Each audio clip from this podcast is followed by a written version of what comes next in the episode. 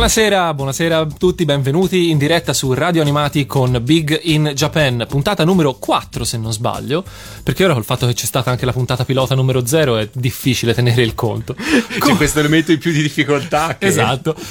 Buonasera a tutti da Chinoppi, avete già sentito la voce di Lorenzo qui accanto a me, sempre presente. Ciao, buonasera a tutti. E allora, eh, stasera abbiamo nuovamente un ospite, perché diciamocelo, eh, la puntata con l'ospite è più, molto più veloce da preparare. Non c'è veramente bisogno di, di, di, perdere giornate intere a pensare alla scaletta. E giusto per mettere a suo agio l'ospite, possiamo dire che tutto è nelle sue mani, insomma, ecco. Assolutamente. Però, perché lo diciamo? Perché comunque il nostro ospite non è un ospite alle prime armi, perché è già stato nostro ospite due puntate fa, è Daniele Buonasera. Daniele ve lo ricorderete perché ha parlato, è stato con noi, ha parlato di collezionismo di giocattoli, eh, di robot in particolare e mh, mm, quindi già questo vi fa pensare che anche il tono della puntata di stasera sarà un tono decisamente nerd, diciamo. Sì. Eh, cioè, giustamente, giustamente, sai, eh, la scorsa puntata è stata una puntata molto divertente, però è stata una puntata comunque che si è mantenuta su binari un po' più tra virgolette seriosi, perché comunque abbiamo parlato dei giapponesi, della loro vita, delle loro abitudini, eccetera, eccetera. Quindi adesso ci pareva giusto tornare un po' al sano buon vecchio, eh, stavo per dire una parola che forse in radio non si può dire, però diciamo così, alle bischerate. Stavi per dire cazzeggio? Stavo per dire cazzeggio, meno male. Te la sdogano io. Grazie Lorenzo, adoro Lorenzo quando mi sdogana le parolacce. Bene, eh, e Daniele, di cosa parliamo invece stasera? Stasera videogiochi e videogiochi giapponesi videogiochi giapponesi che insomma... Eh, Con un, diciamo, una punta di anni 80 anche. Vabbè, chiaro, alla fine siamo... I videogiochi sono arrivati da noi in quegli anni lì, era, erano gli anni in cui effettivamente noi eravamo più, più vulnerabili a questo tipo di, di, di, sollecitazioni e quindi sì, ci siamo cascati con tutte le gambe, qualcuno più di noi appunto. Daniele è qui a, a, rappresentare quelli che ci sono cascati più di noi. Eh, che dire, eh, vabbè, chiaro, poi rimarremo più possibilmente sul, sul Giappone. E io ho un'immagine dei videogiochi giapponesi, voglio aprire la puntata con questa immagine. Allora, eh, ero alla mostra del cinema di Venezia nel lontano 2003 e eh, c'era la prima, non so se mondiale, comunque la prima volta che si vedeva in Italia, di un film che molti hanno visto e molto piaciuto che è Lost in Translation di Sofia Coppola e un film che con Bill Murray e una giovanissima allora Scarlett Johansson che si svolgeva in Giappone e uh, c'era questa scena tra le varie che si vedevano, questa scena in cui a un certo punto uh, lei è da sola e sta girando per Tokyo e c'è tutta una scena senza dialoghi in cui lei è in una sala giochi giapponese, uh-huh. ovviamente essendo a Tokyo è una sala giochi giapponese e diciamo che da lì vedere delle immagini di, di, questa, di questa cosa, che, di questo tipo di Giappone che non sempre si riusciva a vedere nei documentari o nei film eccetera, è stata una delle molle che in quel momento io lì dentro, ero lì che dicevo ci devo andare. E, e se non erro, era una sala giochi di UFO Hedge. Anche Giusto? sì, esatto, c'era diverse, c'era diverse cose, ma poi delle sale giochi giapponesi ne parliamo. Cos'è UFO Catch? Me lo spiegate dopo. Sì, okay, sì, okay, no, perché io devo no. mantenere il mio ruolo di quello che... No, de- non c'entra niente Tatsumi Fujinami. Ok. niente di tutto questo. Prima di andare avanti ricordiamo come fare a interagire con noi, c'è la mail che Kinoppi non legge durante la settimana che è biginjapan at radioanimati.it Ecco cosa ho dimenticato, accidenti. Sì, biginjapan radioanimati.it ma perché avevo dimenticato l'indirizzo. Certo, è Ora, così quindi, difficile. Quindi ridiciamolo, biginjapan radioanimati.it Altrimenti la fanpage su Facebook cercate Radio Animati e cliccate mi piace se non l'avete già fatto. C'è proprio un tasto con scritto mi piace se non l'avete già fatto. Se non lo avete già fatto. Ok, perfetto. Cercatelo e pigiatelo. Io direi di partire subito con il primo brano, che è un brano scelto dal nostro ospite Daniele, che un farà un po' da sigla del, della tradizione di stasera. Partiamo con delle atmosfere abbastanza soft.「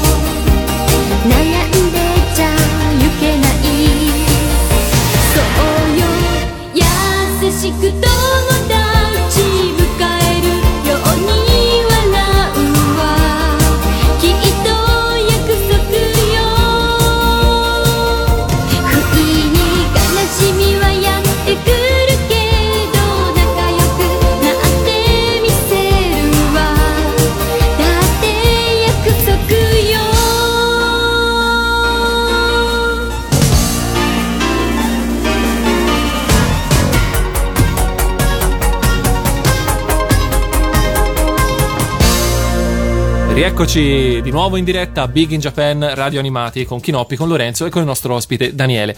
Questa era la prima sigla iniziale di Mesonic Koku, ovvero Kanashimio Konnichiwa, che è stata scelta dal nostro Daniele. C'è un motivo?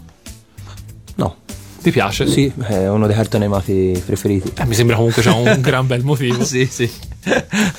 Allora, eh, entriamo piano piano, cominciamo ad addentrarci nel tema della puntata, ovvero i videogiochi. Abbiamo postato sulla nostra pagina Facebook un'immagine del cabinato di Dragon Slayer 2. Ora, contestualizziamo. Sappiamo che Dragon Slayer 2 non è esattamente eh, un gioco made in Japan, eh, però ha comunque a che fare con il nostro Daniele qui presente, giusto? Sì, perché io eh, mi ritengo un collezionista di laser game perché il mondo dei videogiochi è immenso e non si può eh, dire che sono un collezionista di videogiochi. Io eh, Sei re- specializzato in specializzato laser game. in laser game. Ehm, I laser game più famosi eh, sono americani, ovviamente Dragon Slayer, Space Ace e Dragon Slayer 2 perché furono prodotti eh, da Don Blatt, nonché il disegnatore, un disegnatore di Walt Disney. Eh, ebbero tantissimo successo, però ehm, dall'altra parte dell'oceano, in Giappone, eh, non sono stati a guardare e furono prodotti dei videogiochi molto ma molto belli. Al laser game, tra l'altro uno dei migliori e tra l'altro più richiesti è Ashes Aurum Mirla che è rarissimo perché mh, in Giappone mh, non è andato tantissimo mentre in, in Europa soprattutto in Italia e in America ha avuto un successo enorme Posso E- fare una domanda sì. subito? Tu mi hai citato un disegnatore della Disney che ha lavorato in, in America per i titoli Dragon Slayer. Sì. C'è qualche famoso disegnatore giapponese che ha fatto il contrario? Che dal Giappone ha lavorato per qualcosa? O case di produzione di animazione? Mm, no, no, no, eh, non, c'è, non c'è mai stato questo. Però da dire che gli americani hanno fatto una furbata pazzesca. Eh, la Stern, che è conosciuta soprattutto per costruire flipper, eh, produsse eh, alla fine degli anni 80 un gioco che si chiama Cliffhanger ed è praticamente il videogioco laser game del castello di Cagliostro e dove all'interno fu messo anche degli episodi della pietra della saggezza. Cosa è successo? Dal, dal laser disc originale di eh, Lupin III e Castello Cagliostro, la Stern ci ha prodotto un videogioco Cliffhanger. Ci, ha monta- ci hanno montato Ci sopra. hanno sì. monta- ed è il peggior gioco Ah, ecco. mai fatto. Tutto senza uno stralcio di licenza. Eh, questo non te lo so dire. questo non te lo so dire se c'era una licenza o meno, ma penso di sì, che i diritti l'hanno acquistati la Stan per poter, per poter fare una cosa del genere, però non era... Erano i mitici anni 80 comunque, Sì, eh, ci sì, potrebbe sì, io- succedere sì, di Io più. ti posso dire che il gioco di Lupin III c'era in sala giochi al mare quando ero piccino un anno e ti giuro vedermi lì il laser game di Lupin per me era stato veramente il massimo dei massimi, cioè metteva in serie- in- insieme veramente le due cose che mi facevano godere di più ai tempi, Io ovvero mi i videogiochi e i ricordo cartoni. un, un coin op, perché si chiamano così, giusto? Sì, sì. Negli anni 80 di una sorta di 007 che se non sbaglio iniziava con lui che si lanciava dall'elicottero, roba del genere, era un, un platform, un- non mi ricordo il tipo, però fu famoso, era abbastanza distribuito. Ma era un laser? No, no, no, no, no, no, qui no. parlo proprio di videogiochi. Comunque, se volete vedere il gioco in funzione, venite a casa mia perché ho l'originale. Eh, Eh, dovevo dirlo, scusate. Eh, e, a proposito di laser game, per far funzionare questi laser game cosa c'è dentro? Un lettore di laser disc. ok, infatti. Quindi non sono videogiochi che hanno avuto una trasposizione, cioè il laser game lo giocavi in sala giochi, poi col tempo ti sei potuto riportare in casa un... eh, Allora, allora, è molto complicata la faccenda perché eh, negli anni 80 c'erano ehm, cabinati eh, dove c'era dentro una scheda eh, dove mm, Jamma, si chiama in gergo Jamma, dove eh, c'era il mobile eh, costruito per il, determinato gioco, però se il, ehm, il proprietario del videogioco voleva metterci un altro giochino dentro, bastava che cambiasse La la, scheda. scheda Jam. Per i laser non funziona così perché dentro ogni eh, gioco ha un lettore dedicato, eh, una scheda dedicata e il disco del gioco, che deve essere per forza quello lì. E questo spiega appunto anche perché poi i laser game hanno avuto questa poca diffusione. soprattutto in Italia, Eh, direi. perché Certo. erano molto costosi. E poi soprattutto la differenza degli arcade normali, quindi dei con-op, ai laser game è che furono prodotti nelle- mh, per il gioco home. Quindi a casa te potevi giocare a parecchi giochi che si vedevano nelle sale giochi. Laserdisc no, perché quando uscirono a Laserdisc eh, non c'era nessuna macchina in grado di produrre quella grafica, perché eh, era un cartone animato su un supporto digitale. Ok? Di formato più grande perché aveva necessità di contenere più dati. Certo, certo. Quindi, quindi eh, solo nei primi anni 90, eh, da parte di una ditta tedesca, in eh, accordo con eh, la, la, la Mi- l'Amiga, eh, riuscirono a trasportare questo sistema arcade in home, quindi a casa. Però era costosissimo perché ovviamente ci voleva sempre un lettore Laserdisc, un Laserdisc e l'Amiga 500 con l'espansione di memoria. Mamma mia, che cosa Quindi articolata. è- ok. No, no, ci stiamo in- addentrando in un In settore molto, sì. molto tecnico. Invece io Molto voglio sapere se interagite con noi su Facebook, se voi avete giocato a un laser game, se sì quale, che cosa vi è piaciuto, eccetera, eccetera. Dirichiamo la puntata a KBL. Sì, assolutamente. Che tra l'altro lo conosce lui. Ah, ok, a Gabrio. A Gabrio, eh, certo. Esatto, perché il mondo dei, dei- dei collezionisti videogiochi secondo me è molto... Insomma, ci si conosce un po' tutti. E niente, quindi appunto, eh, appassionato e collezionista principalmente di laser game, ma non solo. No, certo, certo. Ovviamente eh, diciamo che come tutti fin da piccini abbiamo avuto un minimo di eh, approccio verso tutti i giochi da bar e da casa. E io ho iniziato per dire le mie esperienze di videogiocatore con eh, il Commodore 64 quella è ovviamente Come tutti, come tutti furono eh, le prime macchine per poter giocare a casa oltre alle sala giochi che all'epoca erano veramente dei punti di incontro e di ritrovo. Esatto. E senti, e quando è che il Giappone inizia a entrare prepotentemente in tutto questo? C'è un momento in cui magari, non lo so, per esempio i laser, i laser disc, immagino che appunto come si diceva, eh, sì, quelli famosi sono made in USA, però poi il mercato era molto in Giappone. Certo, Tanti certo. giochi sono usciti là. Allora, ehm, anche qui Gabri ti devo dire una cosa che è mm, molto importante. Io sono andato in Giappone per cercare eh, proprio dei videogiochi Laserdisc da, eh, da casa perché eh, sia la Pioneer che la Victor fecero eh, delle macchine apposta per giocare in casa però mi sono trovato davanti un muro, un grosso muro, perché quando sono andato a cercare questi videogiochi, mh, purtroppo non parlando giapponese, Ma eh, cercavi, scusa, cercavi proprio la macchina la- o i giochi? Giochi sia il laser game che la macchina. Ok. Purtroppo eh, qui si parla di macchine che erano state fatte al- agli inizi degli anni 80, 84, 85, 86. Ok? Eh, io eh, il primo viaggio l'ho fatto nel 2003. Ovviamente il commesso, anche se eh, io non sapevo parlare giapponese, avevo delle fotografie e dei nomi dove ovviamente eh, potevano essere riconosciuti. Il commesso del negozio non sapeva minimamente di cosa stessi parlando perché un ragazzino di 18 anni Non lo sa proprio. eh, giochi di 15-20 anni fa non sapeva nemmeno dell'esistenza. Allora, l'unica cosa che ho fatto è eh, tuffarmi in mezzo a tutti i giochi e provare a vedere se veniva fuori qualche cosa. E in sei viaggi eh, ho trovato veramente molto poco. Quello che mi ha aiutato tanto è stato internet su Yahoo, sulle ovviamente, aste. Sì. ovviamente. Ma io una di queste macchine, almeno una di queste macchine di cui parli, io l'ho vista. A Sì, casa sì. tua. Sì, sì. Io mi Ne ricordo. hai viste almeno un paio. Esatto, io mi Almeno ricordo. un paio. Io mi ricordo la famosa serata del superimpose. se non ricordo Eh, male. Questa è stata una Cos'è il superimpose? Rendetevi partecipi perché Allora, praticamente io mi ricordo queste scene apocalittiche una sera che ero a casa di Daniele eh, per cena e praticamente la serata poi andò avanti con lui che eh, cercava in- inutilmente, perlomeno in quel momento lì, di far funzionare una di queste macchine per laser game della Victor, se non sbaglio, Sì, sì. che praticamente eh, come funzionava? Funzionava che in pratica c'era il lettore laser che mandava a Occhio, video. non è laser, ma Ah. è VHD. Ah, ok, perdonami. Attenzione. Eh già, Ok, qui siamo- ok. quindi questo lettore VHD eh, che mandava il, eh, il video, quindi il filmato a video, però c'erano degli altri collegamenti per cui praticamente uno doveva eh, mandare il superimpose, ovvero le sovraimpressioni praticamente. Spieghiamolo, spieghiamolo. Cos'è il superimpose? Quando voi andate in sala giochi, ehm, di solito nel gioco c'è lo score o c'è il punteggio, no? Sì. Che eh, in un gioco normale sono tutti dentro la scheda, no? sì. In questo, eh, nei laser game l'immagine è dentro il disco, è registrato Certo. sul disco. Che, però che non è scrivibile. Non c'ha una- bravissimo, bravissimo. Però il, eh, il contatore, il punteggio o le vite Mhm. veniva fatto dal computer, dalla, dalla ROM.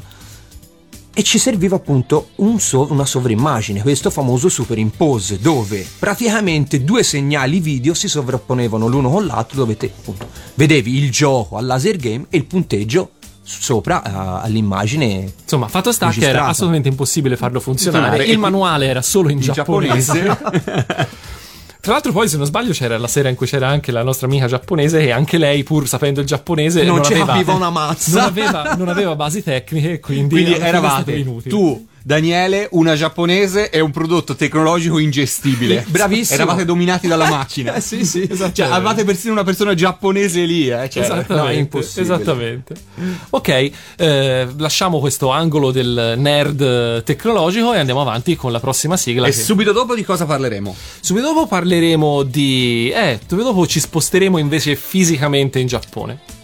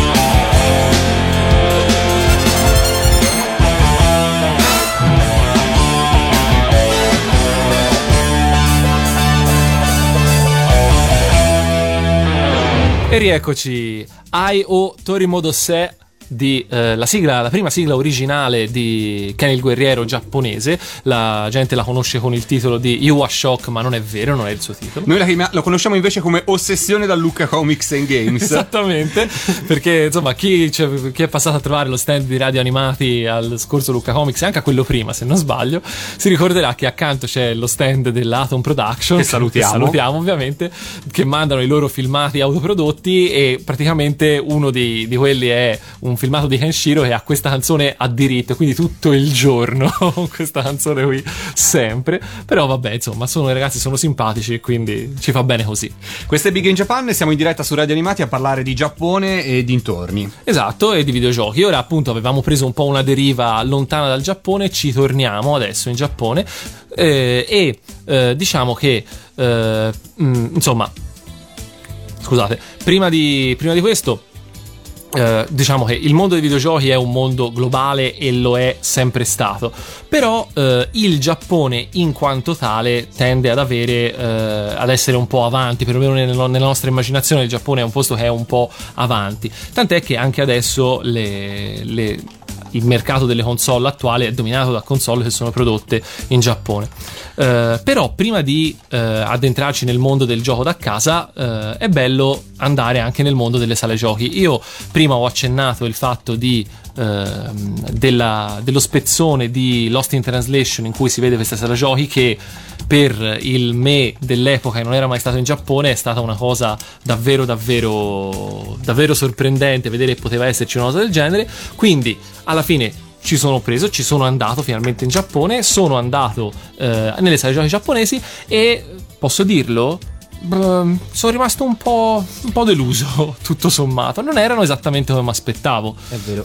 Io da giocatore degli anni, diciamo principalmente 90, eh, sono abituato a un certo tipo di coin-op. Voglio dire, io credo che la maggior parte di, di 200 lire che ho speso in, eh, in sala giochi sia stato per Street Fighter 2, suppongo. Eh, la realtà è che eh, quando sono andato in Giappone già nel 2005 e ora anche di più, gli arcade in- nelle sale giochi giapponesi ce ne, sono, ce ne sono veramente pochi. Del classico arcade, classico cabinato con joystick, pulsanti e botte da orbi, spesso e volentieri.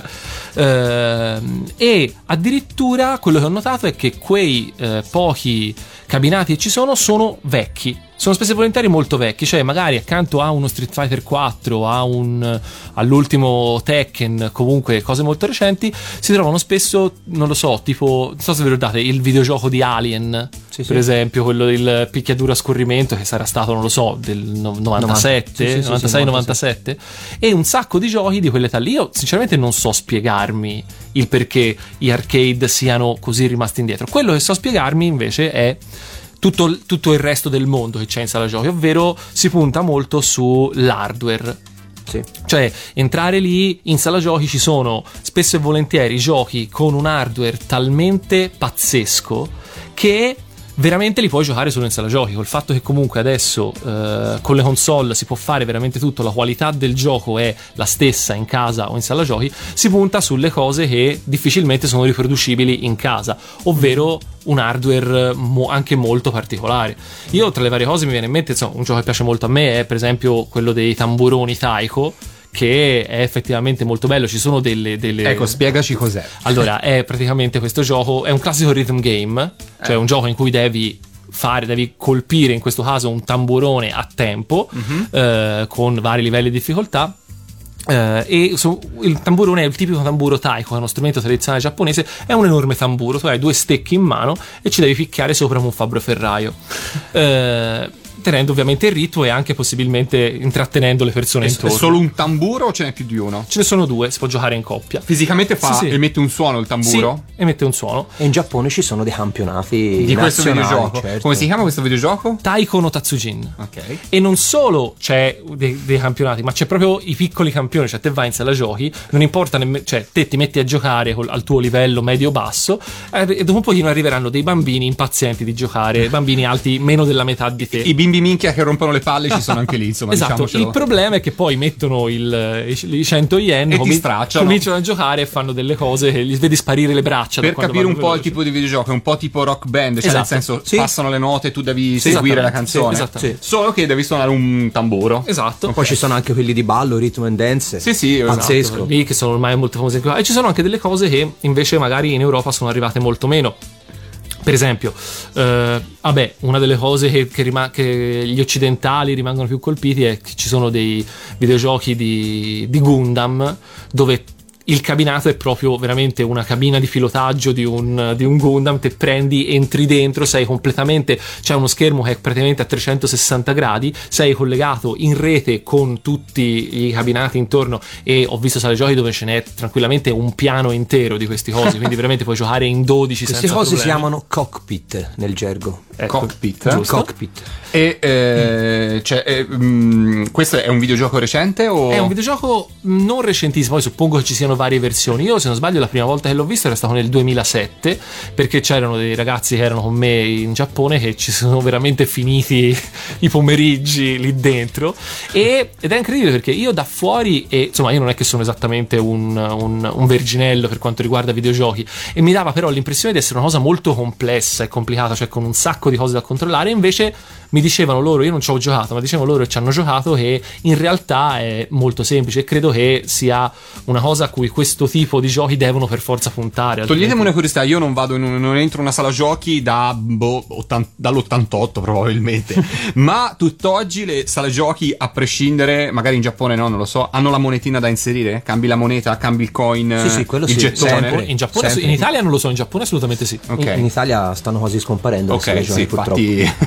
infatti Giappone c'è le macchinette, cambia, cambia scambia, gettoni, sì, quindi non è che è diventato non so, una tesserina da, da strusciare. No, No, no, cioè, assolutamente. allora, se vogliamo andare sul discorso tesserine, eh, in realtà poi la, la fruizione del gioco non si ferma lì perché i giapponesi ne sanno una più del diavolo e quando poi si parla di spillarti soldi con cose di entertainment proprio diavolo è proprio, Ok. è proprio la parola giusta ad esempio una delle cose che ora piano piano sta arrivando un po' anche da noi ma molto meno se pensiamo a quello che succede in Giappone sono quelli che loro chiamano i medal game ovvero eh, praticamente eh, una serie di una cosa che, col- che unisce il videogioco con il eh, trading game quindi per esempio pensate a se ci fosse ricordate per esempio le cartine di Magic per esempio Sì.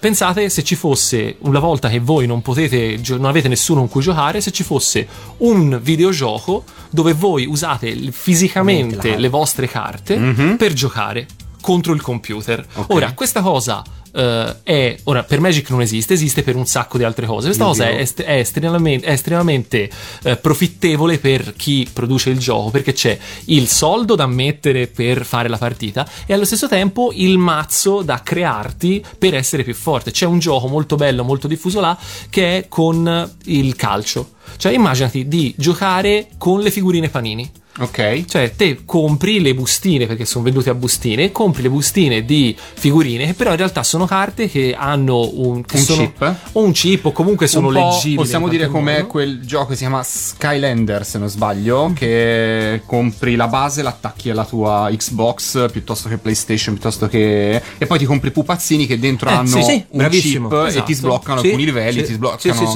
No, io non ce l'ho, però ho colleghi al lavoro che stanno spendendo stipendi in questo. Però eh, Con la scusa che è per mio figlio. Certo. Voglio interrompere un attimo Gabriele perché eh, il precursore di questa tecnologia fu la Siga.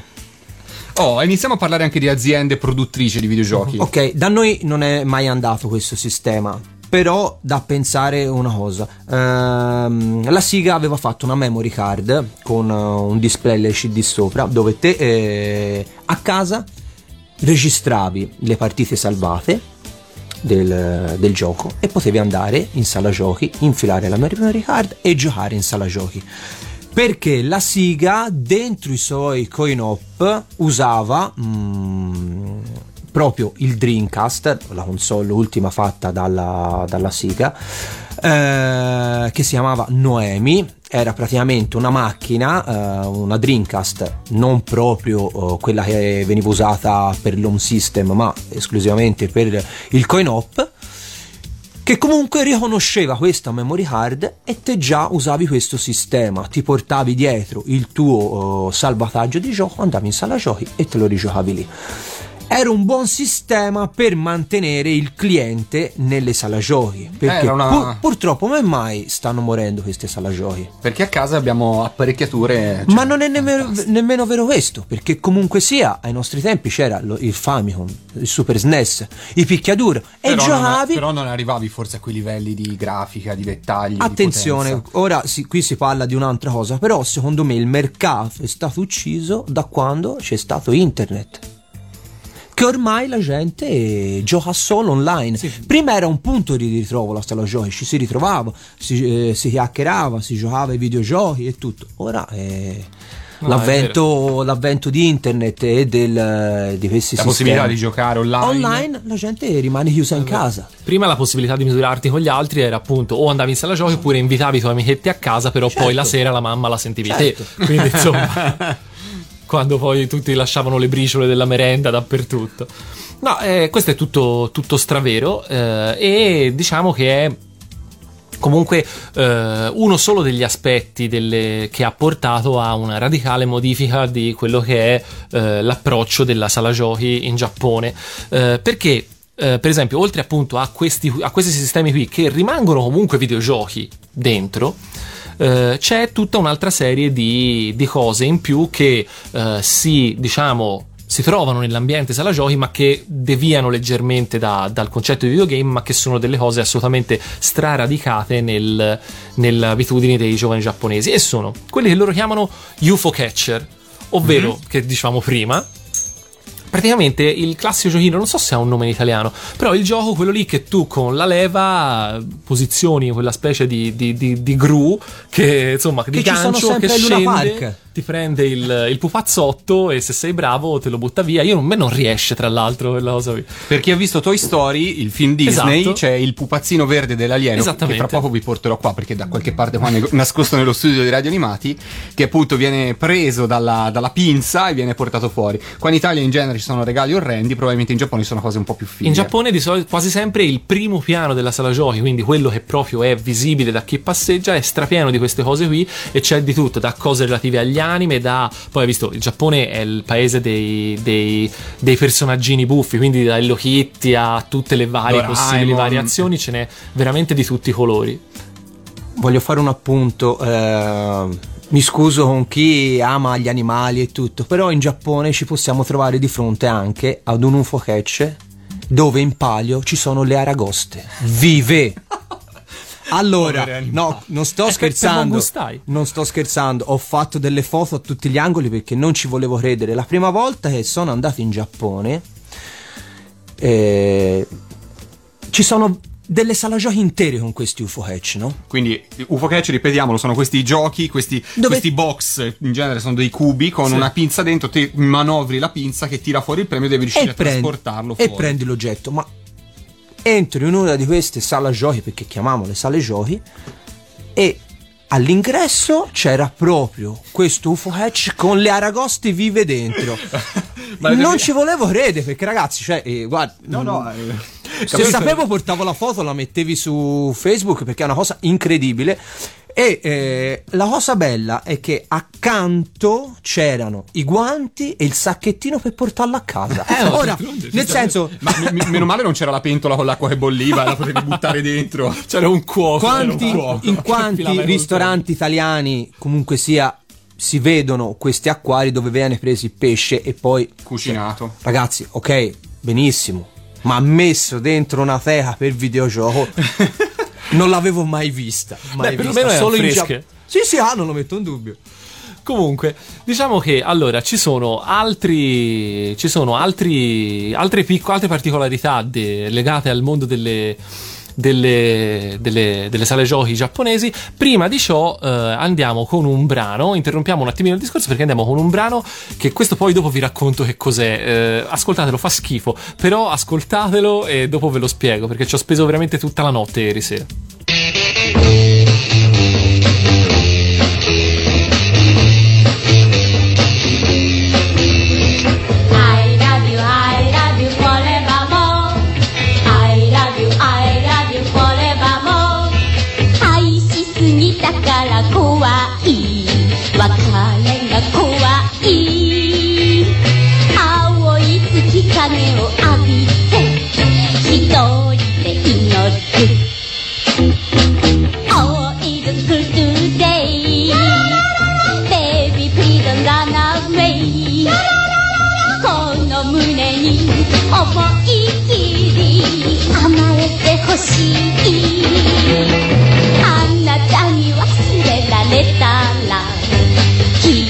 の僕は渚の白い砂。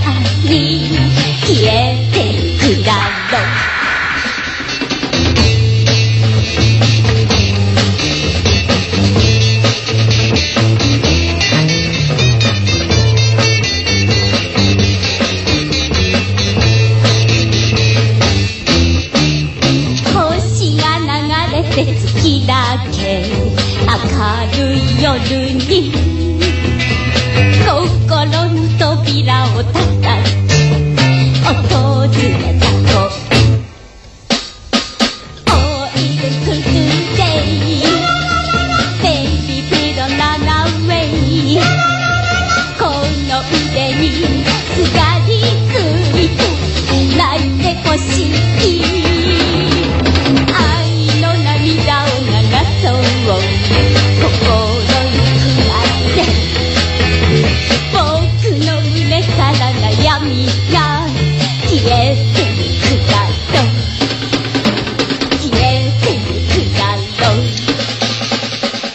E rieccoci in diretta Big in Japan, Radio Animati con Kinoppi, Lorenzo e il nostro ospite Daniele. Allora, questa sigla mi devo giustificare perché effettivamente il corettino la la la la la dietro non si poteva ascoltare.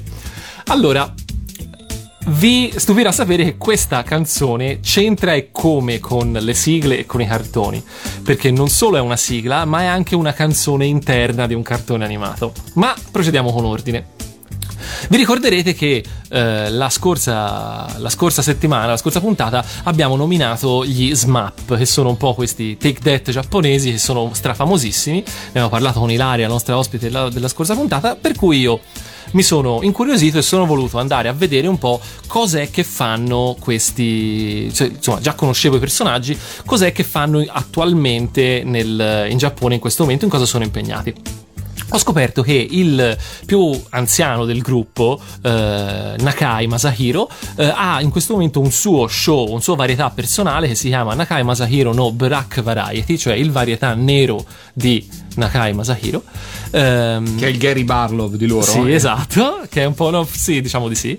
Eh, e praticamente eh, sono andato su YouTube per vedere di cosa si trattava e eh, sono rimasto colpito da eh, una musichina che passava ogni tanto che aveva l'aria di essere un po' la sigla del programma e che è esattamente, esattamente quella che avete appena sentito, quindi sigla. Solo che come ho fatto a trovare il pezzo? Cioè, cos'era? Mi sono dovuto prima eh, così informare su, su cos'era.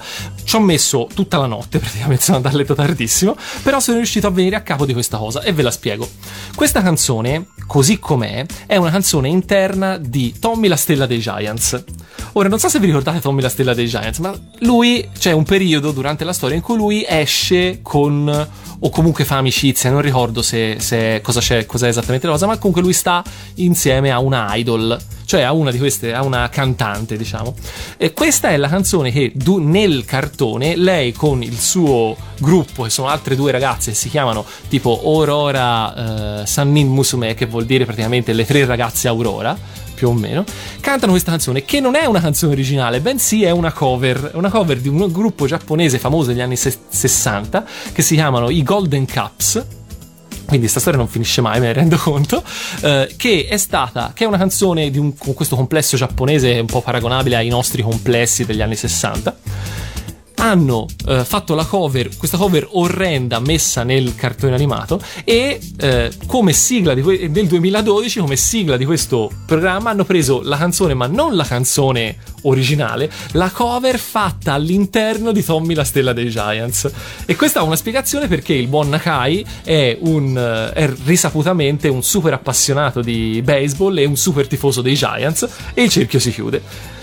E quindi vi ho, grazie a tutta questa ricerca mia di ieri notte, vi siete potuti godere questa Kurunakoi, Che è una- un insert song sostanzialmente di Tommy. inserzione di Tommy Giant, nonché sigla di Nakai Masahiro no Burak Variety. Il ciccio bombo dei. Il ciccio bombo dei Tech Death, esatto, dei Tech Death giapponesi.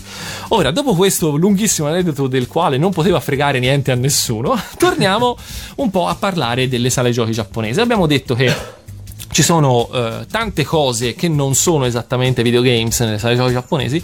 Una che è assolutamente fondamentale nel, eh, nella vita di qualsivoglia teenager, teenagera, nel senso di femmina teenager giapponese, è il Purikura. Ora, Purikura non so a quanti di voi dice qualcosa, perché è una cosa che esiste da sempre, ovvero, diciamo, nella sua forma più spoglia e scarna, la fototessera. Cioè, noi abbiamo le macchine che fanno la fototessera e sono delle cose assolutamente normalissime, banalissime, una roba che è il contrario del, del divertimento perché noi le associamo a quando dobbiamo rifare la carta d'identità, insomma tutte queste, queste cose. In realtà in Giappone è venuto fuori un vero super business di queste cose, specialmente per ragazze. Eh, queste macchine per le fototessera sono delle macchine attrezzatissime, sono bellissime, sbrilluccicantissime, ti fanno le foto eh, stampate su carta adesiva, quindi eh, le puoi ritagliare, appiccicare dove vuoi, sul diario o quello che è. Eh, te le fanno eh, praticamente. Ah, ora ultimamente puoi anche semplicemente inserire l'indirizzo email e te le manda anche via mail il file in copia. Eh, le puoi. Dopo aver fatto la foto le puoi modificare, cioè c'è proprio un display con una penna diciamo virtuale, tipo tavoletta grafica con cui puoi ritoccare, modificare, colorare, aggiungere pezzi e cose, ma la cosa più bella di tutte in assoluto è che ultimamente mh, hanno implementato in queste macchine un software per il riconoscimento facciale che diciamo ti, eh, ti fa più bella.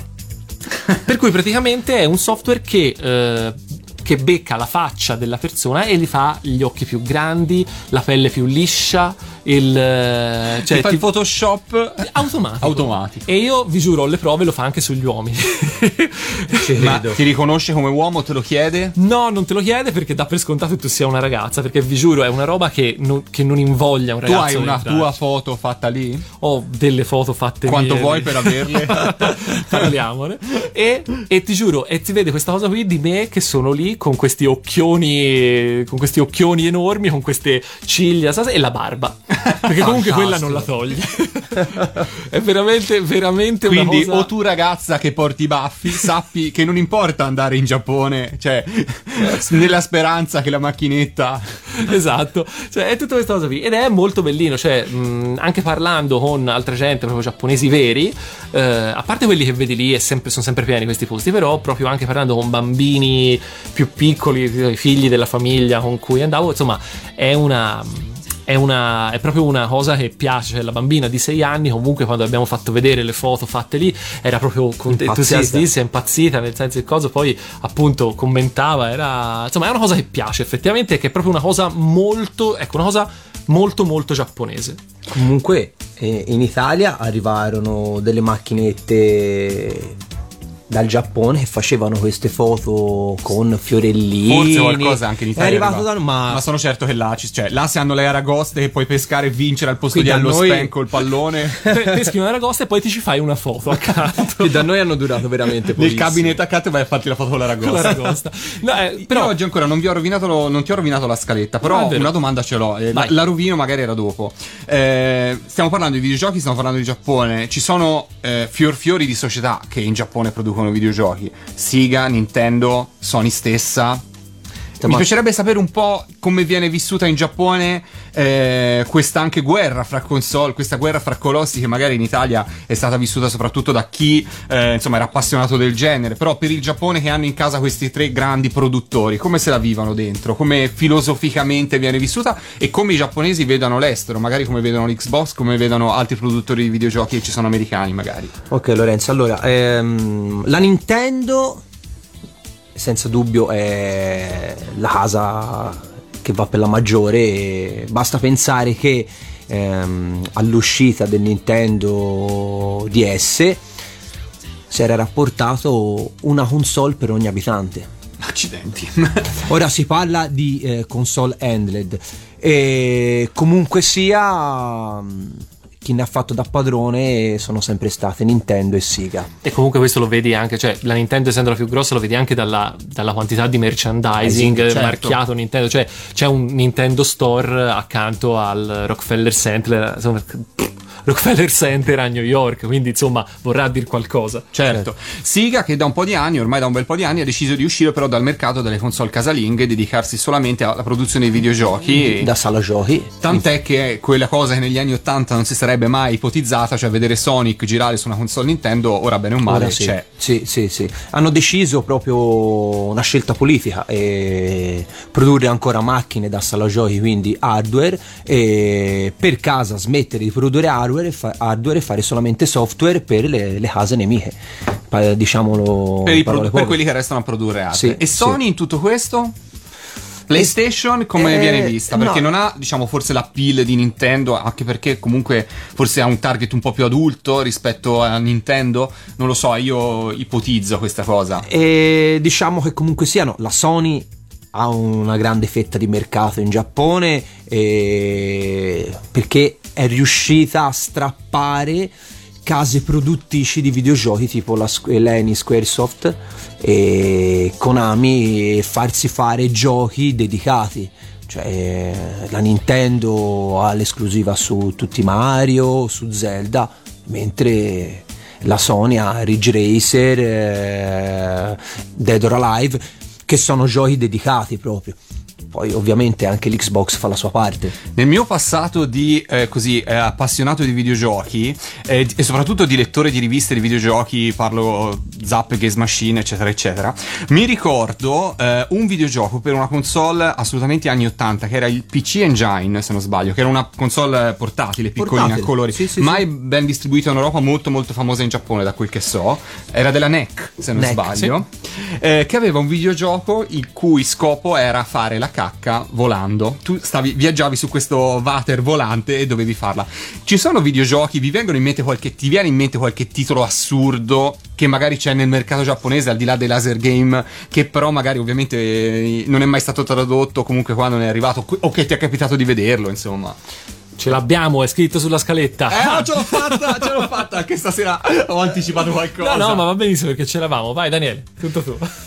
allora eh, ce ne sono un'infinità di Ok. questi giochi Quindi a prescindere per console, per bar, insomma. Un'infinità. Ehm, ti basta pensare che era stato fatto un videogioco mm, di calcio che ora eh, il nome era proprio giapponese, ok? Per eh, il PC Engine che eh, te come dicevi eh, il PC Engine è una console eh, fatta dalla NEC dove in questo eh, gioco di calcio che era veramente terribile, se sbagliavi a fare il calcio di rigore, veniva detto in italiano tiro di merda.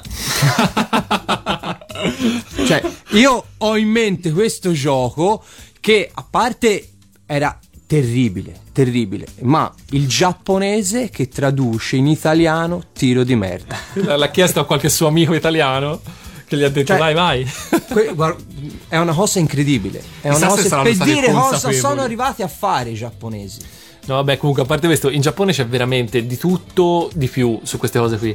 Eh, sia cose recenti, proprio assurde anche a livello di hardware. Cioè, per esempio, una volta ho visto un gioco che era in cui si trattava di. Eh, non so se avete presente, alle volte si vedono nei cartoni animati giapponesi il padre di famiglia burbero che nel momento di totale arrabbiatura ribalta il tavolino. Sì, cioè lo prende ok. pa- mani palmi in alto e lo ribalta. C'era un gioco in cui il controller era un tavolino.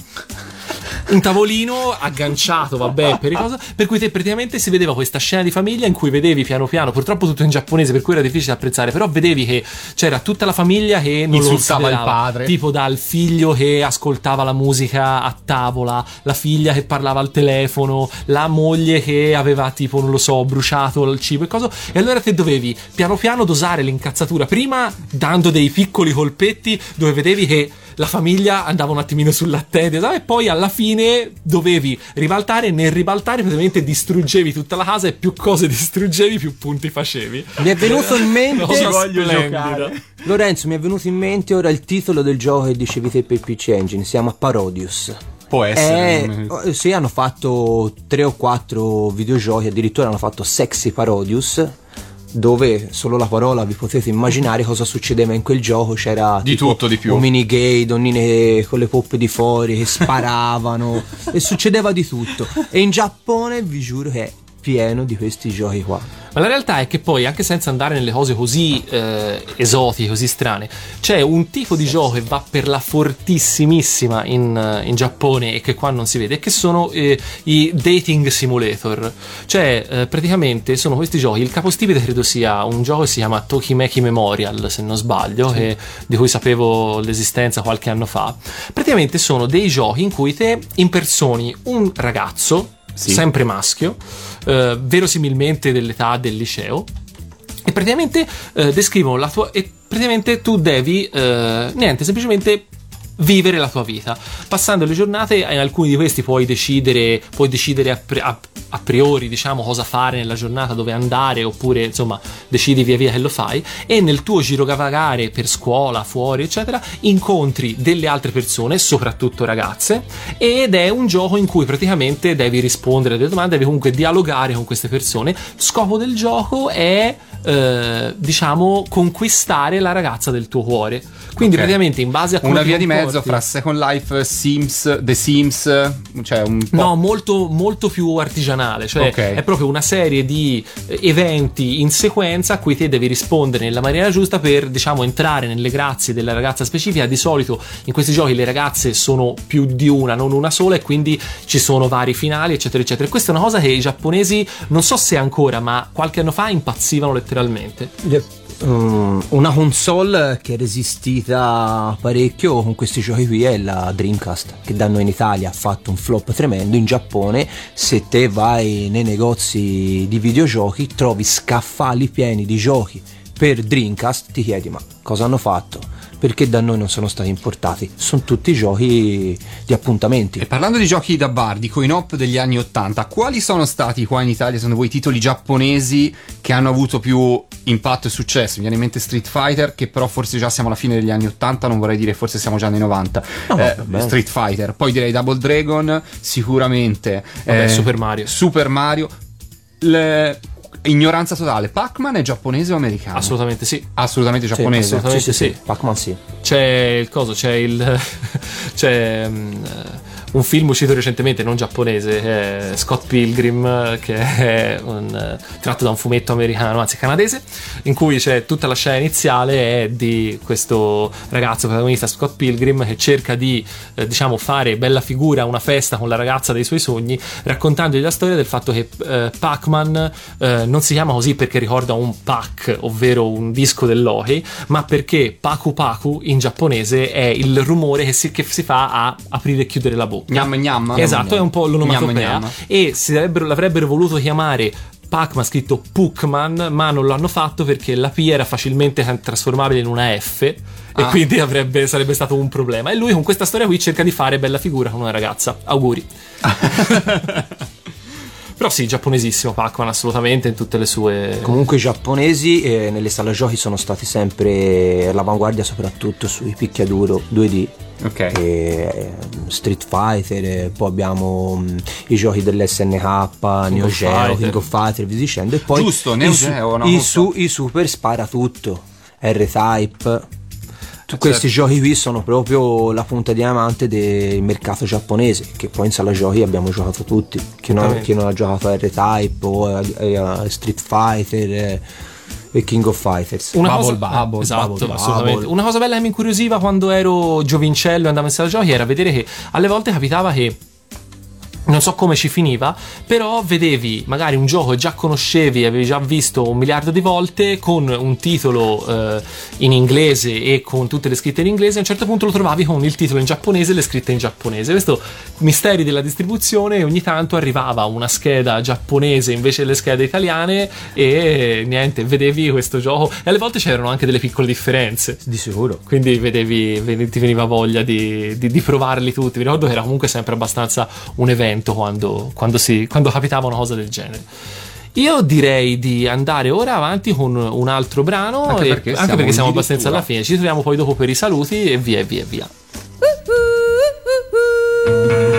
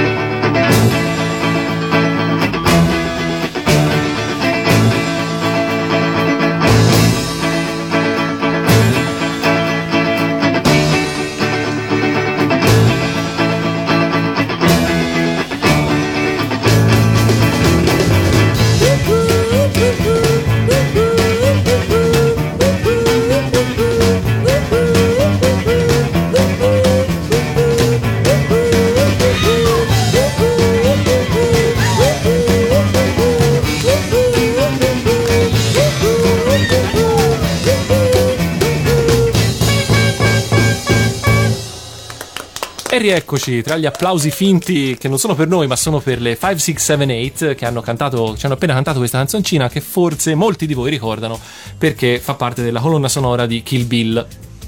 Bene, eh, rientriamo per l'ultimo, per l'ultimo spezzone di, in diretta perché insomma siamo già lunghi, stiamo rubando prezioso tempo alle pillole DJ Pop di Marco Pellitteri che seguiranno dopo di noi, dico bene Lorenzo? Se ci ascoltate in diretta sì, altrimenti se ci ascoltate in replica come ogni venerdì alle 21.30 no. Pazienza. E vorrà dire che Pellitteri ve lo ascolterete un'altra volta. Detto, salutiamo Marco Pellitteri, ovviamente. Matteo, ovviamente. E Matteo, che- Allora, eh, ultima domanda al nostro ospite Daniele prima di congedarlo e congedare tutti i nostri ascoltatori. Riguarda appunto eh, consigli, i famosi consigli per gli acquisti, nel senso non cosa comprare, ma dove, come. Eh, Se uno vuole cominciare a mettere le mani su qualcuno di questi videogiochi giapponesi, come fa? Allora, eh, Ma in Giappone. Ma, ma in Giappone immagino che la tappa fondamentale è Tokyo. Ci troviamo a Tokyo, eh, vi è un quartiere che si chiama Akihabara. Eh, vabbè, Ormai, ormai anche i nostri ascoltatori dovrebbero essere familiari col nome perché è dove c'è tutto ciò che è nerdissimo. elettronico, infatti la chiamano Electric City, un quartiere dove praticamente ci sono esclusivamente eh, catene eh, di negozi di videogiochi, elettronica, televisori, telecamere e via dicendo. Eh, nella via principale dove vi è il Siga Club vi sono tre o quattro negozi eh, importanti da visitare soprattutto per eh, il retro gaming retro games che è eh, Trader mm, Trader ha tre negozi Trader 1 Trader 2 Trader 3 E Trader G7. Lo stavo pensando. Eh, un'altra catena è Softmap e Gamers. Eh, in questi negozi troverete di tutto, dal, dal vintage al nuovo e all'usato ad ottimi prezzi. Io tra l'altro ho visto anche, eh, io però non, non qui ma in un Mandarake, quindi solita catena di usato Certo. che comunque ha anche videogiochi. Certo. Cioè alle volte ci sono dei prezzi anche bassissimi, cioè l'ultima volta che sono stato c'era un Neo Geo eh, non inscatolato che veniva via a 20 euro. Ora, il problema è che non sapevo dove mettere un Neo Geo in valigia, anche che non so se vi ricordate, il Neo Geo aveva i joypad erano più, i joystick erano più grossi della console stessa. Quindi dove me lo metto? Però per 20 euro l'avrei preso, ecco. Certo, certo, una spedizione via Sal, che è la più economica, e in due settimane ti arriva. Ah, vero anche quello. Non ci ho pensato, prossima volta, vedi. Eh, io faccio sempre Comunque così. sì, ci si trova di tutto, si trova sia cose molto vecchie, non inscatolate, quindi a ottimi prezzi, sia anche cose tenute molto bene a prezzi che sono vicini a quelli del nuovo. In più, per esempio, si trova tantissimo anche usato di i Game Watch della Nintendo, te li Oh, ricordi? certo me li ricordo i Eh. Game Watch della Nintendo. I- mm, erano a cristalli liquidi, cos'erano? esatto. LCD. LCD. Sì. No, erano cristalli liquidi quelli, credo. Eh, LCD è- qualcuno- Cristalli liquidi, secondo me, no? Sì, però vabbè, comunque. E niente, quindi insomma, sì, si trova anche di tutte queste cose qui. Allora, non ricordo male, ma mi sa che si trovano anche tipo dei, dei Jig Tiger, ma forse mi sbaglio. Comunque, detto questo, Sicuramente qualche europeo eh, li ha portati là a vendere. detto questo, eh, e invece se uno volesse comprare senza andare fino laggiù, c'è un modo via internet, eh, si trova qualcosa? È più Sì. difficile No, rispetto no, a- no, no. ai giocattoli? No, ormai basta anche la piattaforma eBay. Anche Semplicissimo, sì, sì, sì, ormai si trova tutto lì sopra. Eh, a differenza dei robot, dei giocattoli, il videogioco è ovunque. Si trovano proprio negozi virtuali americani soprattutto, ma c'è anche, anche qualche francese che furbescamente compra dal Giappone, lo porta in Francia e lo mette sul negozio virtuale. Ovviamente vi costa molto di più, se no Giappone. Giappone con Yahoo Japan. Ecco, ma per esempio anche con eh, le vecchie console c'era il problema del, della regione, cioè eh, tipo non so se uno aveva un... Se Più se- della region, credo, del formato video. Formato video. Solo formato, formato quindi se io, video. se io ho un eh, Super NES posso far girare un gioco del Super Famicom eh, giapponese o... Mm, secondo me no, però io a Gaze Ci Machine so- curavo ci- Boba Byte. Ci ci sono degli adattatori comunque. Ah, ok. Ci sono degli adattatori che ti permettono di fare questa cosa, però ovviamente... eh, Insomma, bisogna sbattersi un pochino. Sì, perché- Meglio avere due console, ti compri sia il Super Famicom sia il Super NES, giochi le ma, cartucce, eh, ognuno. Senza sul- ombra di dubbio comprerei sempre quello giapponese. Perché Yeah. parecchi giochi non sono stati importati. A quell'epoca e il giapponese ti toglie tutti i problemi. Che bello, mi ricorda le diatribe della posta di console mania di tanti tanti anni fa. Eh vabbè, il mio livello di conoscenza è rimasto più o meno a quei livelli- a quegli anni lì. qui. Ti ho detto, io scrivevo per Boba Byte, quindi sai la mia conoscenza dei videogiochi dove arrivava? A niente. Ah, comunque ricordo Boba Byte, assolutamente. Visto? E niente, eh, direi che più o meno ci siamo. Ci sarebbero state tante altre cose da dire, Ma ma, sì, come al solito manca sempre non ci siamo tempo. rientrati. Quindi un'ora Peccato. vola e, e niente. Direi che magari si potrebbe rinvitare un'altra volta il nostro amico Daniele, ma può anche bastare. Ora basta due No, ma ci volte. ho preso cioè. gusto, mi diverto. Vabbè, quindi ringraziamo, cominciamo ringraziando tutti quelli che sono all'ascolto, sia quelli che ci stanno ascoltando in questo momento in diretta, sia quelli che ci stanno ascoltando in questo momento in differita. Bella questa cosa, eh, Vero. molto metafisica, metaradiofonica. Ringraziamo davvero tutti gli ascoltatori dall'Italia e dall'estero. Eh, diciamo che appunto dopo di noi Pillole di J-Pop. se siete in diretta, altrimenti musica, musica, musica. Eh, ringraziamo il nostro eh, ospite Daniele che è stato Grazie. Preziosissimo anche stavolta e che ormai è diventato un veterano e quindi davvero ora gli lasciamo le chiavi dello studio e poi viene a fare le dirette da solo a questo punto. E Lorenzo, hai qualcosa da aggiungere? No, direi di no. È un bel tuffo nel passato. Ora vado a rileggermi tutte le vecchie riviste di videogiochi. E E... poi giù di emulatori tutta la notte. Non lo fare perché nostalgia tremenda. Bene, grazie a tutti per averci ascoltato. Ci vediamo martedì prossimo con Big in Japan, dove dovremmo avere un altro ospite più, diciamo, eh, in tono con quella che è stata la scorsa puntata. Quindi parleremo probabilmente più di, di- Cultura di, di cultura e vita in Giappone un po' a tutto tondo. Quindi, se non vi piacciono le cose troppo da, da smanettoni, potete ri- ri- e avete saltato questa puntata, potete risintonizzarvi. Benissimo, allora, grazie ancora e alla prossima. Alla prossima, ciao! Ciao.